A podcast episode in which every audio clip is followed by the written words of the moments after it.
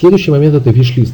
Ну или э, его, так скажем, название отложить на сайтах. Ну, отложить на самом деле ни я, ни другие эксперты его не рекомендуют использовать, поскольку отложить оно какое-то э, ну, непонятное какое-то значение имеет, да, и звучит как-то странно.